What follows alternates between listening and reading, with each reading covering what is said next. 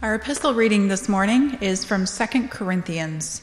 We will be reading from chapter 7, verses 2 through 16. If you are able, please stand for the reading of God's word. Make room for us in your hearts. We have wronged no one. We have corrupted no one. We have exploited no one. I do not say this to condemn you. I have said before that you have such a place in our hearts that we would live or die with you. I have great confidence in you and take great pride in you. I am greatly encouraged. In all our troubles, my joy knows no bounds. For when we came into Macedonia, this body of ours had no rest, but we were harassed at every turn. Conflicts on the outside, fears within. But God, who comforts the downcast, comforted us by the coming of Titus, and not only by his comforting, but also by the comfort you had given him. He told us about your longing for me, your deep sorrow, your ardent concern for me, so that my joy was greater than ever. Even if I caused you sorrow by my letter, I do not regret it. Though I did regret it, I see that my letter hurt you, but only for a little while. Yet now I am happy, not because you were made sorry, but because your sorrow led to repentance. For you became sorrowful as God intended, and so were not harmed in any way by us.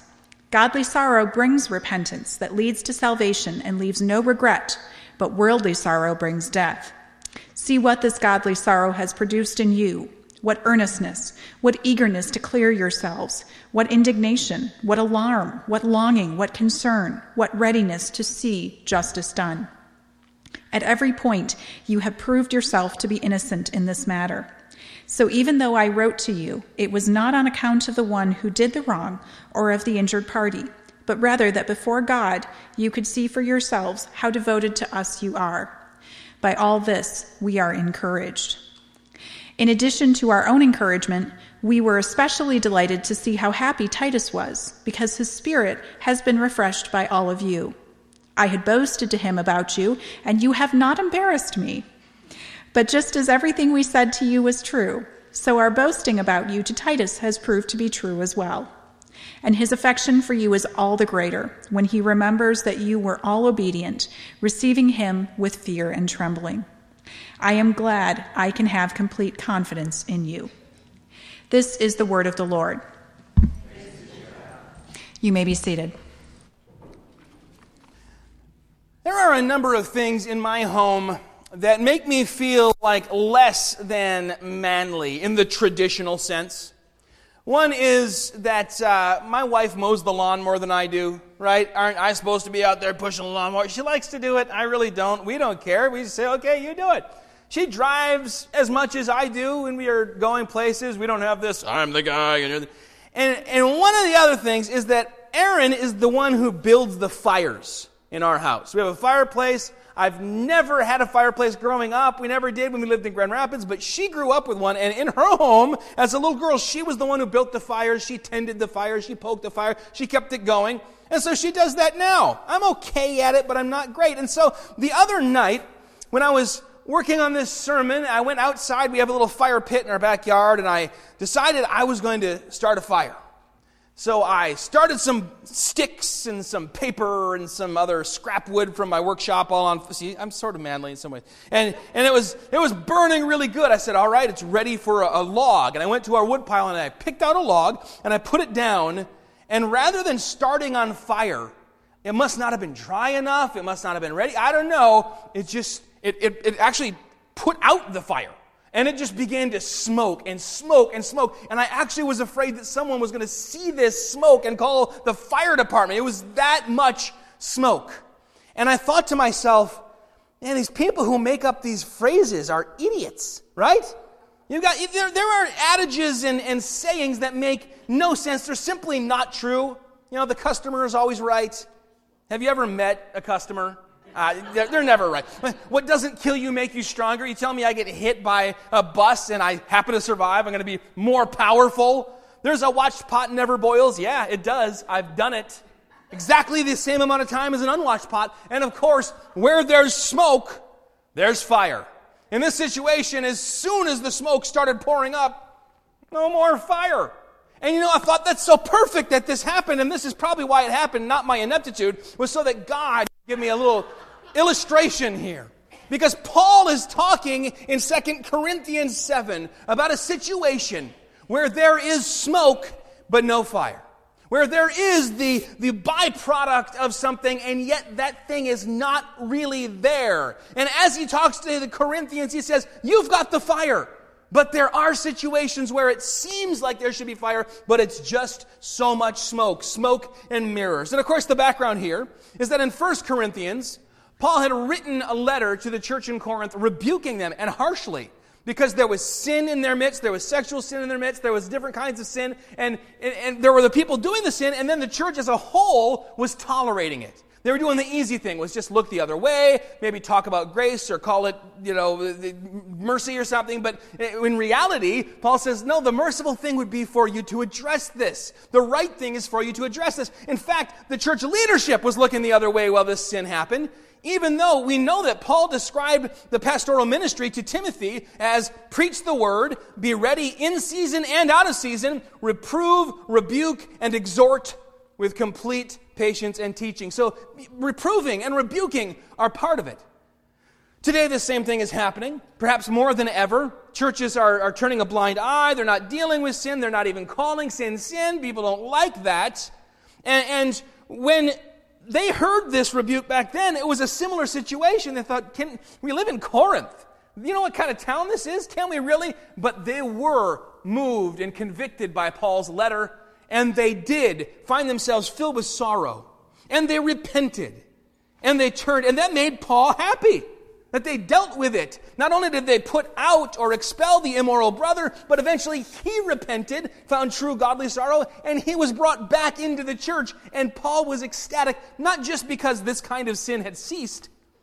You can do that all sorts of different ways legalism, shame, guilt, lots of rules, cultural expectations. No, but because there had been a spiritual awakening in their midst.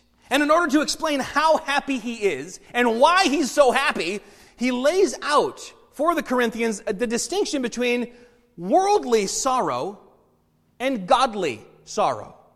And this is something that the church desperately needs to rediscover. Now, this little passage is something I've brought up a number of times.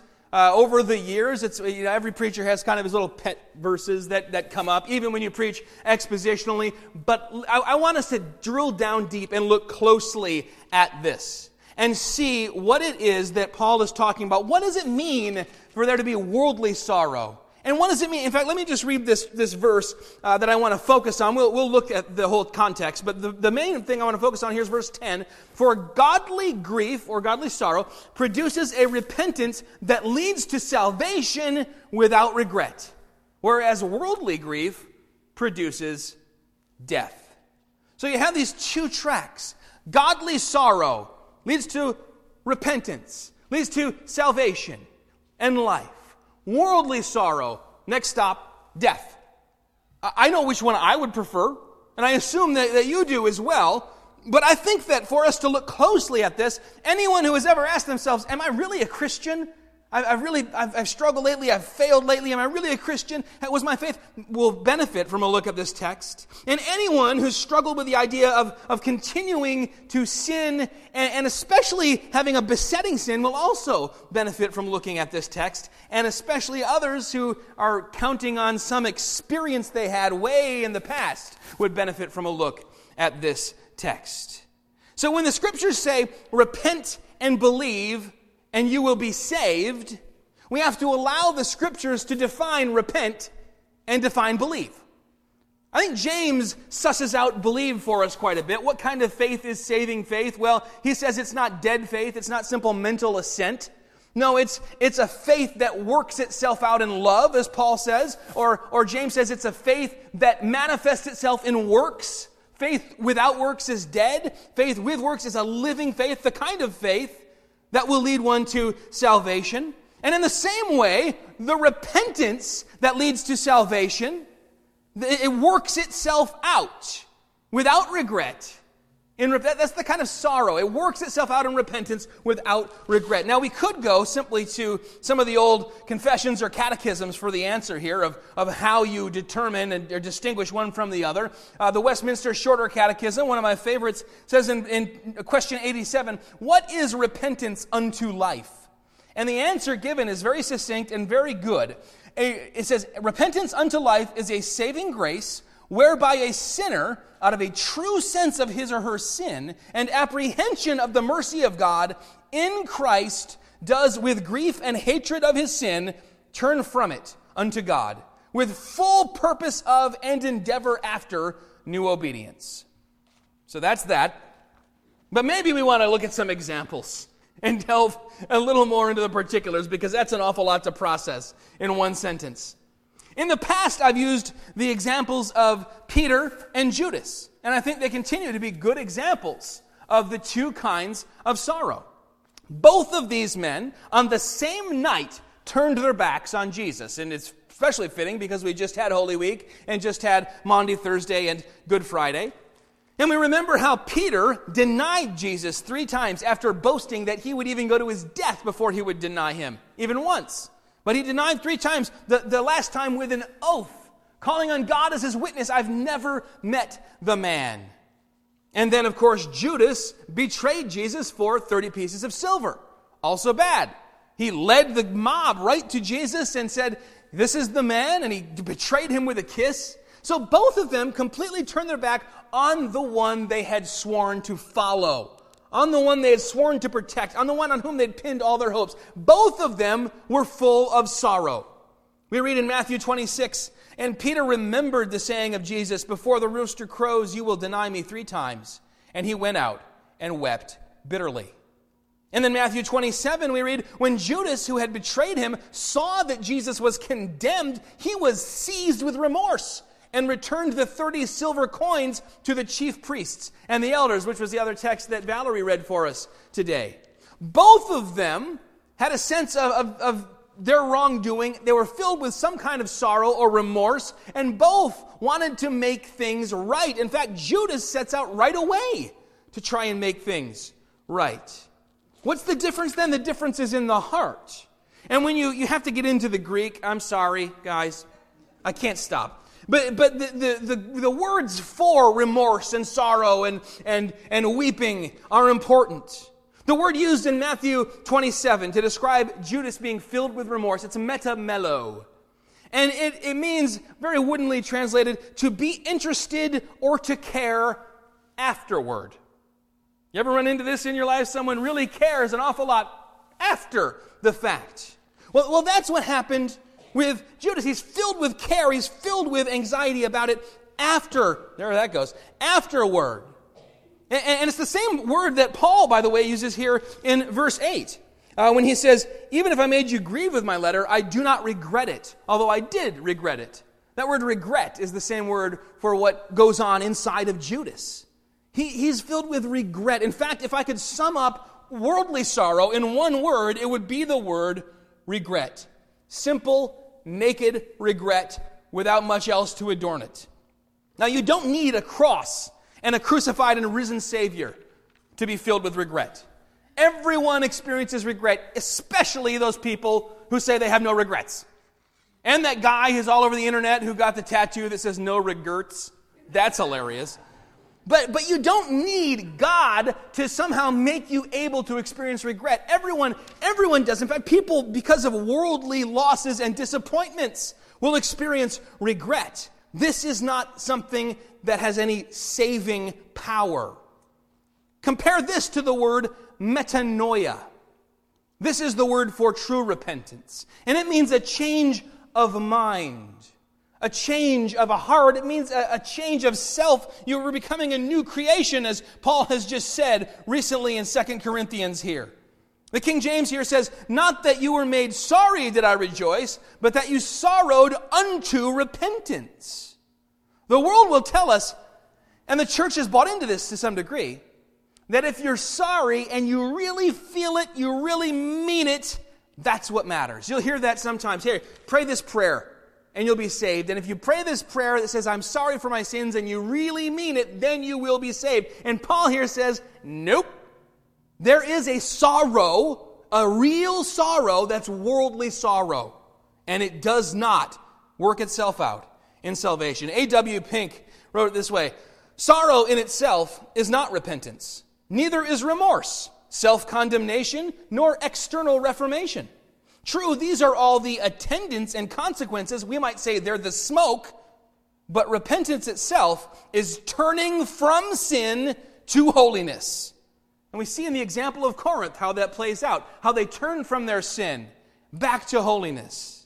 And I think we find in the scriptures six characteristics that we can use to check our sorrow over our sin to see if it is true repentance or worldly sorrow. And if you are taking notes, you might want to write these six things down. First and foremost, they have different sources. The source matters. Where is this sorrow coming from? Because in the scriptures, the, the, if you wouldn't translate this, the distinction is, is literally between from God sorrow on one hand and of the world sorrow on the other hand. So you got sorrow from God, that's the source, or of the world. It, it comes from within me. Worldly sorrow you find inside yourself. And so if somebody's preaching and they say, listen, look inside your heart and tell me if you don't find sorrow for your sins, the sorrow you're going to find in there, unless the Holy Spirit is introducing it, will be worldly sorrow. Godly sorrow, on the other hand, is not inside you. It's not native to you. You're not born with it. Spurgeon wrote on this topic these words Repentance is too choice a flower to grow in nature's garden. Pearls grow naturally in oysters, but penitence never shows itself in sinners except divine grace works it in them. If thou hast one particle of real hatred for sin, God must have given it to thee. We see this playing out immediately in the early church. Acts chapter 2. Now, after this is Peter's preaching and people are listening, we read, Now when they heard this, they were cut to the heart and said to Peter and the rest of the apostles, Brothers, what shall we do? And Peter said to them, Repent and be baptized, every one of you, in the name of Christ Jesus for the forgiveness of your sins, and you will receive the gift of the Holy Spirit. And then in Acts 11, there's this meeting where, where the apostles, who are all Jewish, get together and they're like, We've been hearing that Gentiles are coming to Jesus. Gentiles are believing without going through the Jewish faith. And they hear the case for it. And we hear that they glorified God, saying, Then to the Gentiles also, God has granted repentance that leads to life. So if there's repentance that leads to life, God has granted it. It is a gift. God is the source of it. It doesn't come down deep in my heart and I pull it out or even it wells up on its own. This is where revivalism often gets uh, things so wrong, getting people as worked up as possible, pulling heartstrings, trying to strike the chords of emotion. You, you get the right lighting and the right raspy voice, you get the right tinkly piano or like a U2 sounding little guitar thing in the background turn up the pressure. Whereas Jesus said, Count the cost and then follow me. That's a sober thing to do. Count the cost of taking up a cross and following a man who dies on his own. We can create all these things, this smoke. It's not hard. Just like throwing that uh, too wet of a log on the fire created smoke. We can do it. And it's even kind of an art, kind of a science, just like building a fire, only to, to build the smoke. You can create these things through what Finney called the proper means, the proper use of means. And I can get people all worked up and all sad and all upset. But Paul says, I wasn't full of joy that you sorrowed.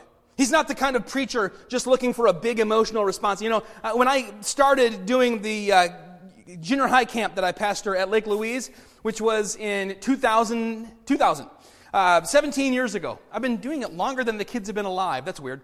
And uh, I realized I had inherited an expectation that Thursday night of the camp week was crank up the pressure. Like, like the spiritual thermostat, you turn it up to 90. Because, well, the kids, they haven't been sleeping. I don't know why, but they don't really sleep.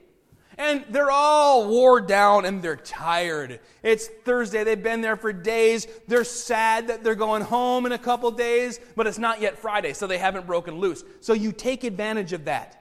And you wear them down more with some emotional stories and you try and get them through emotional manipulation to whatever, raise their hand or say some words or something as if that sort of sorrow in that moment produced by those means leads to salvation. And I had to say, listen, I'm not going to do that. I will proclaim the gospel as clearly as I can, and I will do it on Monday and Tuesday and Wednesday and Thursday, but I'm not going to try and turn this into some kind of smoke situation. I want the fire. And God gives the fire. Our God is a consuming fire. Now, there's nothing wrong with emotion. True repentance will have a welling up of sorrow for sin. It must. But that sorrow isn't the goal.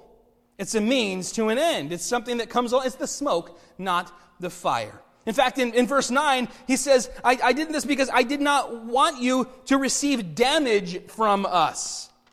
That, that's why he had some regret about all of this. Even if I made you grieve with my letter, I do not regret it, although I did regret it. For I see that the letter grieved you, though for only a while. As it is, I rejoice, not because you were grieved, but because you were grieved into repenting. He didn't want to damage them. And you can damage people with this sort of thing. Brokenness. I remember this argument at uh, the, the last church that I attended before I came here. We were singing a song called uh, What I Long For, uh, Take My Life is what it's called. It's one of those that's got a parentheses title because the thing you keep singing is, is not the name of the song. And uh, the, the words were Holiness, holiness, holiness is what I long for, holiness is what I need, holiness is what you want for me. Righteousness, righteousness, righteousness is what I want for. And it continues like that. And we were singing a last verse, which was brokenness is what I long for. And one of the elders in the church said, That's dumb. Why are we singing that? I don't want brokenness. I want wholeness. Brokenness isn't the goal. And we talked about it and we debated it. And I'm, I'm in seminary and I'm like, oh, you don't understand. And we came to the conclusion that everybody in the, the conversation was right. They were just at different places in the spiritual walk. There are those who are longing for that brokenness, longing for that situation where they're at the foot of the cross saying, I've got nothing but my sin. I've got nothing but you, Jesus. They want to be broken. And there are those who are already in that state and they are longing for the next thing, which is wholeness. It's not the goal to be sad and sorrowful and to weep and to whip ourselves and standing waist deep in freezing cold water to show our piety. No, wholeness is what God will bring us. And He brings it to us via our brokenness and spiritual poverty. So when Paul sees their sorrow, he's only encouraged because it indicates to them a hopeful sign that the Spirit is at work in them. Meaning their sorrow will turn to joy and satisfaction in Christ. Godly sorrow comes from God then and leads to God and is required by God. It's all about God. Worldly sorrow comes from me, points me back to me. It's all about me, and therefore there is no life in it. It's like plugging a power strip back into itself. I remember doing that when I was about five. I was like, oh my goodness, I just came up with something brilliant. Oh, nothing happens. You, you simply cannot. It's like that candle when it's out of wax. Worldly sorrow burns right out.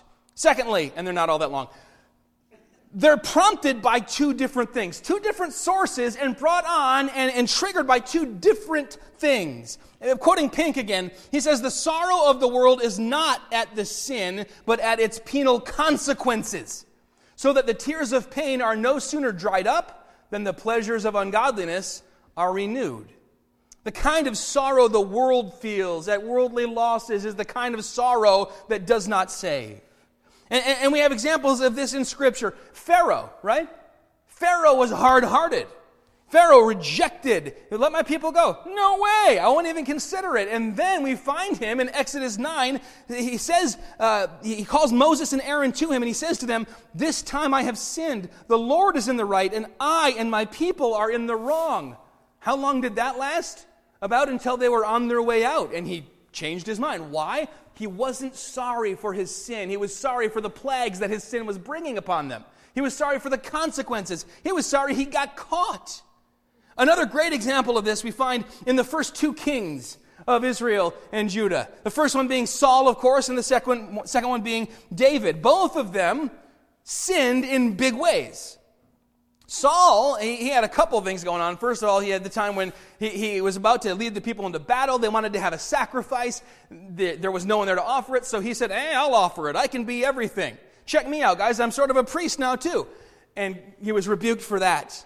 The other thing was when he was fighting uh, the people and he was supposed to destroy everything because this was still part of the conquest. He was supposed to destroy all of their animals, all of their wealth, everything. And what happened? He cut a deal with the king and he kept a bunch of the stuff for himself. And when Samuel arrives, he says, Why do I hear the bleating of animals, bleating of animals? Why, why do I hear that, that you've kept a bunch of stuff for yourself? And at that point, he begins to rebuke Saul. David also was rebuked by a prophet.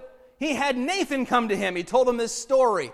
Because David's sin was that he was up on the roof of his palace when he should have been off leading his armies, and he looked looking around at all of his domain, and he saw a beautiful woman bathing. He didn't go, oh, that's embarrassing, but he looked and said, oh, she's beautiful. Oh, she's very beautiful. And then he, he went, this is how sin works. He said, bring her to me. And so she was brought to him, and he committed adultery with her, and he impregnated her. And then he said, oh, I got to cover all this stuff up. And so then he said, oh, bring her husband in, and, and we'll make it look like he got her pregnant. It'll be joyful instead. And he said, I won't sleep with my wife. I'll sleep on the ground while all my brothers in arms are sleeping on the ground.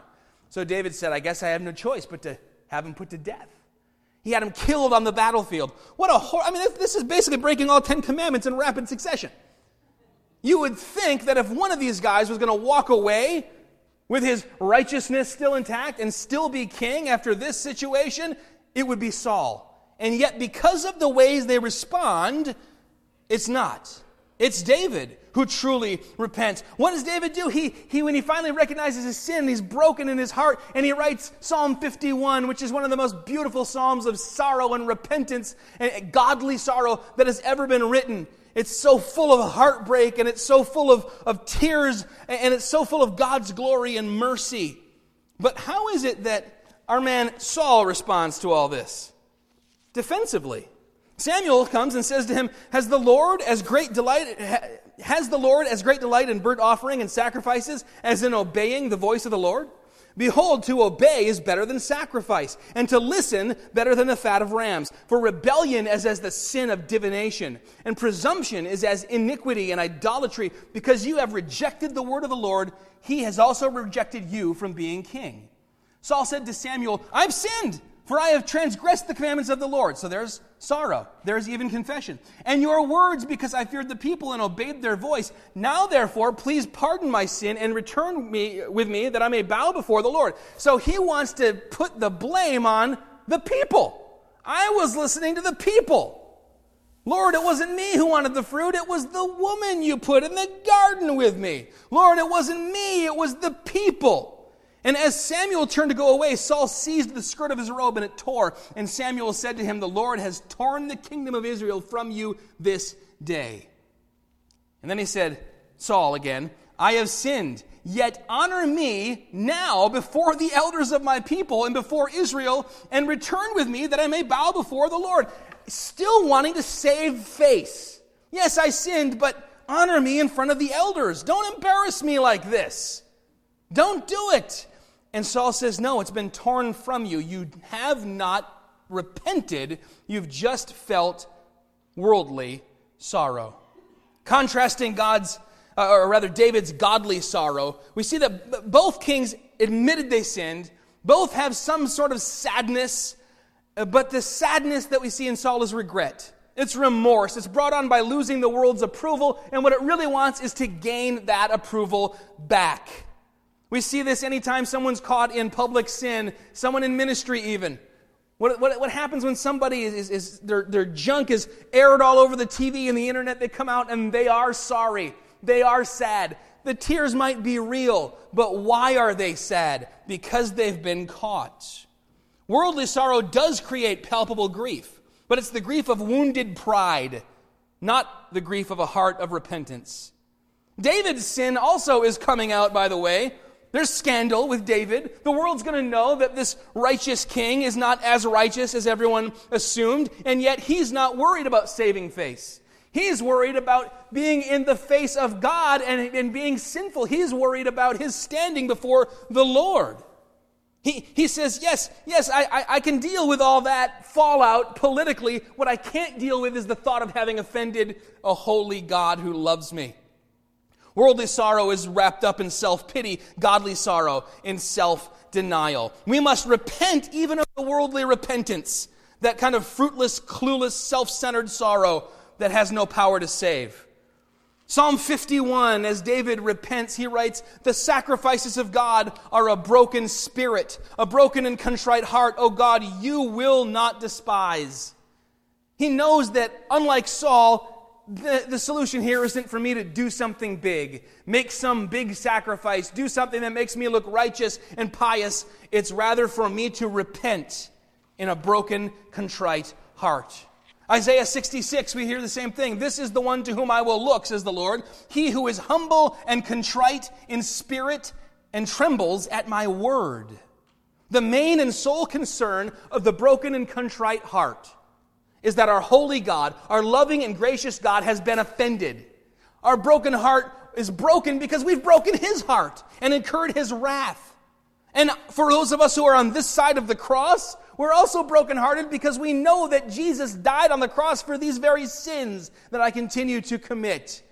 True repentance will be thinking of the cross, not of my pride or my reputation.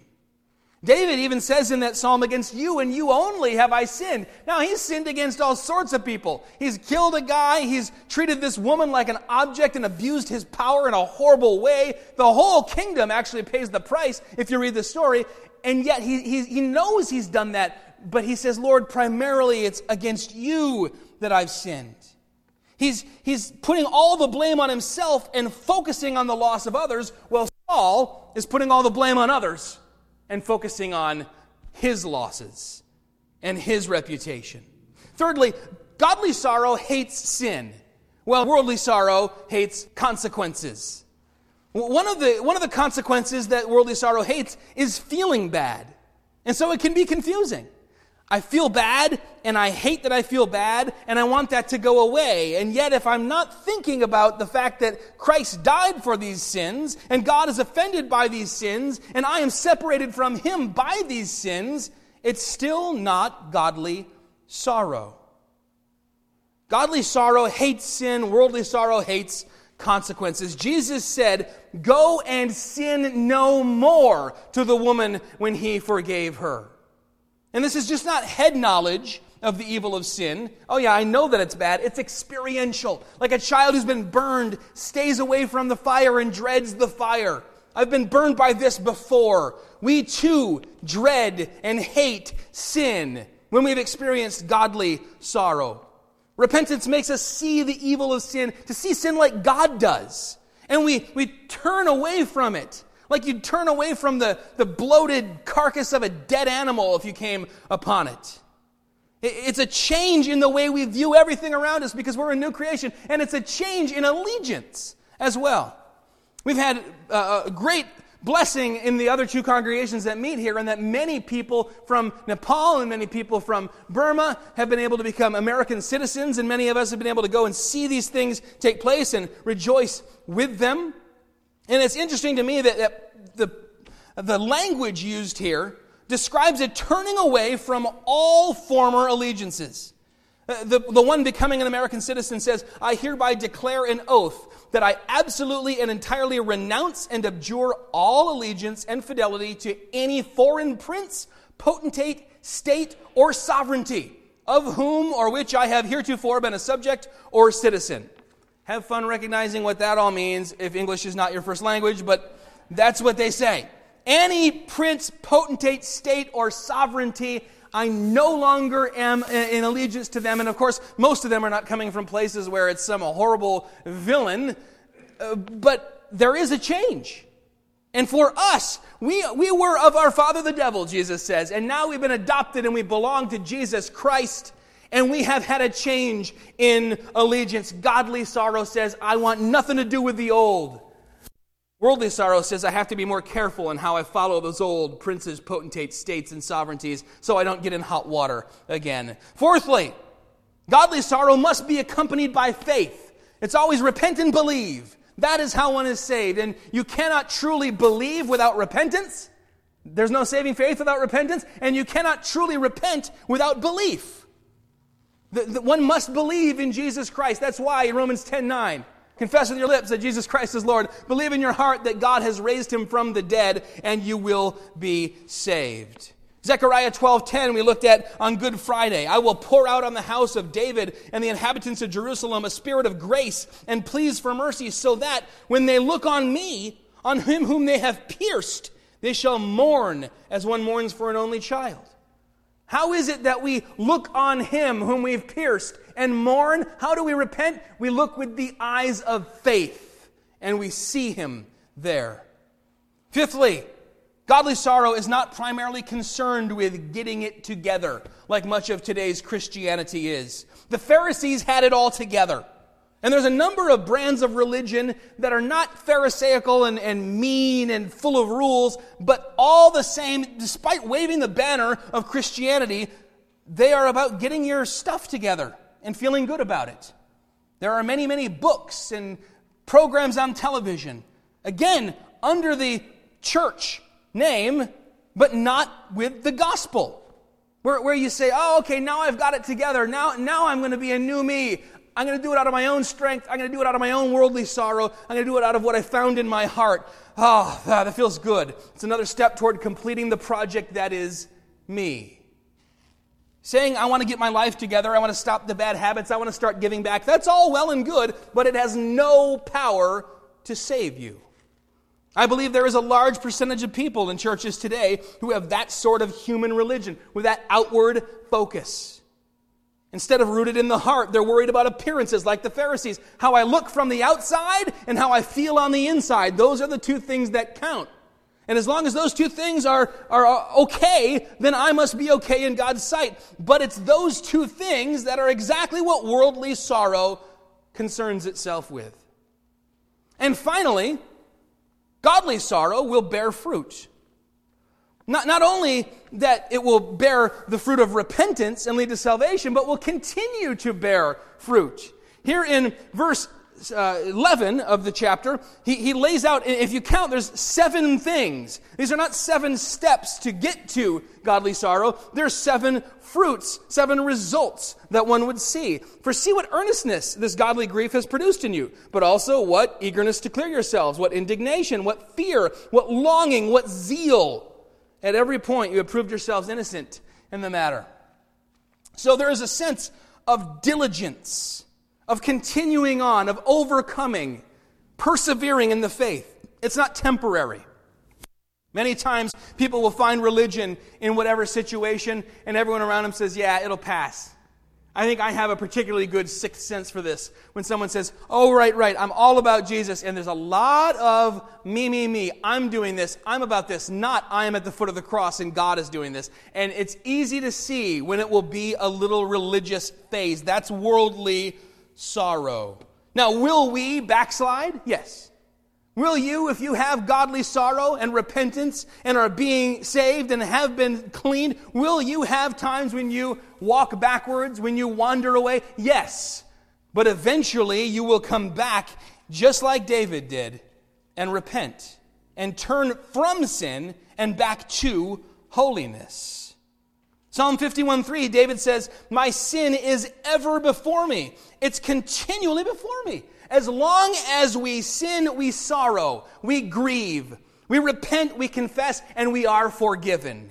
That's the life of a disciple. Take no comfort then in something that you felt a long time ago, if that something has been foreign ever since then. Worldly sorrow is not indifferent. It's deadly. It leads to death. One of the problems uh, that doctors find in, in the, the NICU when they have premature babies is that their little undeveloped lungs can't breathe properly. And it's a huge issue. They put them on ventilators, but all the high pressure has its own side effects, and there's all these issues. And in the, in the late 90s, they began experimenting with this bizarre idea of taking critically ill little premature babies and filling their lungs with liquid. And you say, that sounds like a bad idea, but it's oxygen rich liquid, and they actually breathe through it. How amazing is that? And it, and it helps them to, to grow to, to full health and become robust and, and, and be able to go home. But here's the thing like with the oxygen rich liquid, godly sorrow leads to life. But if you get the wrong liquid filling your lungs, it's not indifferent. It is deadly. We might ask the question then if I think perhaps what I've had is worldly sorrow, is it hopeless? Is that the end? I mean, I can't produce godly sorrow in myself. You just said so, preacher. What if I've been faking it? What if I've been hiding this from everyone and pretending I feel all this stuff all along when really I think it might have just been a little bout of, of worldly sorrow? Well, listen, David hid his sin for at least nine months, but he repented. You may be dead spiritually, but Jesus specializes in raising the dead. Turn to him. What do I do? What do I do in a moment when I sin and I think, I don't know if, if, I think I'm saved, but I don't know if my, my response to this sin has been worldly sorrow or godly sorrow? Pray for godly sorrow. Let me encourage you, like we had on Wednesday night in our school of prayer, spend more time praying for yourself. Wow, that sounds selfish. No, it's not. Spend more time praying for yourself, for your heart, to overcome your sins, for you to have a Christ like view of the world around you, and God will work through you, and He will use your hands and feet as His hands and feet.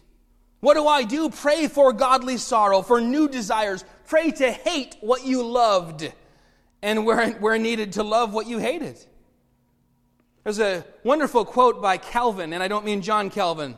I'm talking about Calvin who turns and says to his tiger Hobbes, I feel bad that I called Susie names and hurt her feelings.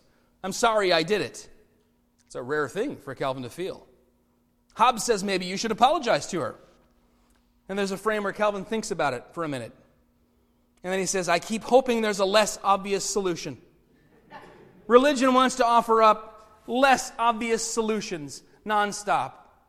What God calls us to do is come to the foot of the cross, like David, broken, and say, Lord, I want the godly sorrow. Brokenness is what I long for because through brokenness comes repentance, comes salvation, comes life, life eternal with you. In Hebrews 12, we read, Let us also lay aside every weight and every sin which clings so closely and let us run with endurance the race that is set before us, looking to Jesus, the founder and perfecter of our faith, who, for the joy that was set before him, endured the cross, despising the shame, and is seated at the right hand of the throne of God. Spurgeon says, when we repent of sin, we must have one eye upon sin and another upon the cross. We don't want smoke, we want fire. The fire comes from the Holy Spirit.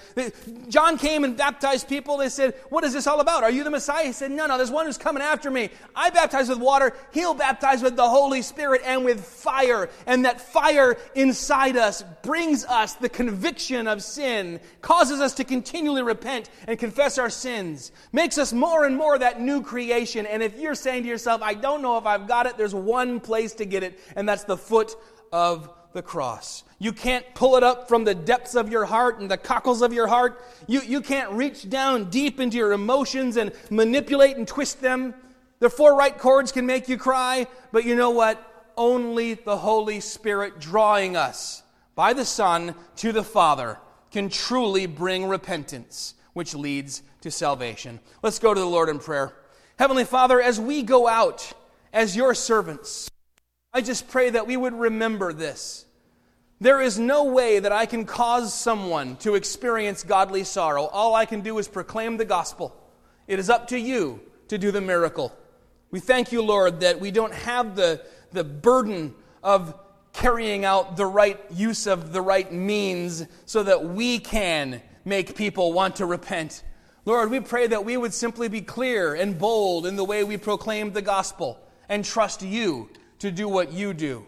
And Lord, if there's anyone here today who has not truly repented of their sins, who, who has not truly believed on you and turned from sin to holiness, I pray that right now you would lead them to the cross. We know that it's your work, but that you do that work through the instrumental means of the reading and preaching of your word. And in this moment, I pray, as your word has been read and preached, that you would draw your own to yourself. Pray all this in Jesus' holy name. Amen.